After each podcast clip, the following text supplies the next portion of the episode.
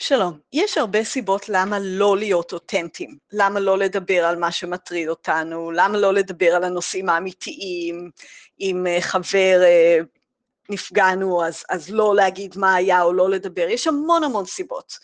אה, אנחנו ביישנים ואנחנו לא רוצים להתעמת ואנחנו אוהבים להישאר באזור הנוחות ולא בא לנו להתאמץ, אבל אם אנחנו נהיה יותר אותנטיים, אנשים אחרים יהיו יותר אותנטיים איתנו, וכל השיחה מסביבנו תהיה יותר אמיתית, יותר חמה, יותר רגשית, יותר משפיעה, וסך הכל אנחנו נחווה יותר אהבה סביבנו.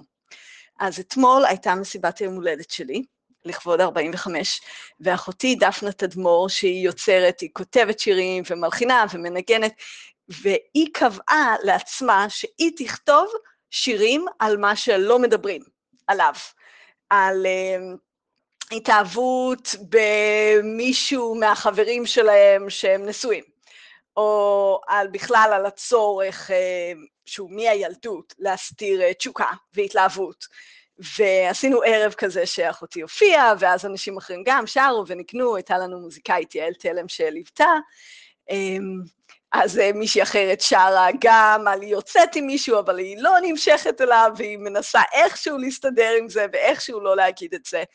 וכל הערב פשוט כולנו הרמנו את הכפפה הזאת שלה להיות אותנטיים, ולהגיד את מה שאנחנו רוצים להגיד, ולצחוק על זה, ולצחוק ביחד, והייתה חוויה מאוד מאוד אה, מרגשת.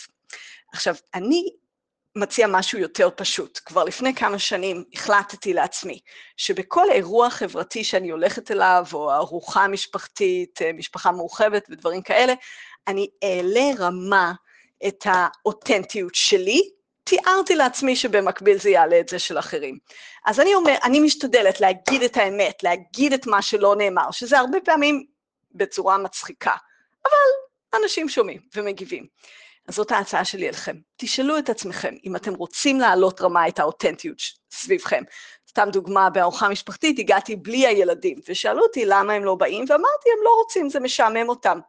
והסתכלו עליי לרגע מופתעים, כי בדרך כלל היה מקובל לתת איזה תירוץ, הם עסוקים או הם לומדים, ואז איזו אימא אחרת אמרה, וואלה, נראה לי שגם יותר כיף לך בלי הילדים, אולי פעם הבאה גם אני אשאיר את הילדים שלי בבית. וצחקנו ביחד, היינו יותר קרובות מאשר קודם. אז זאת ההצעה שלי אליכם, תהיו אותנטיים. זה ממני, סלי תדמור.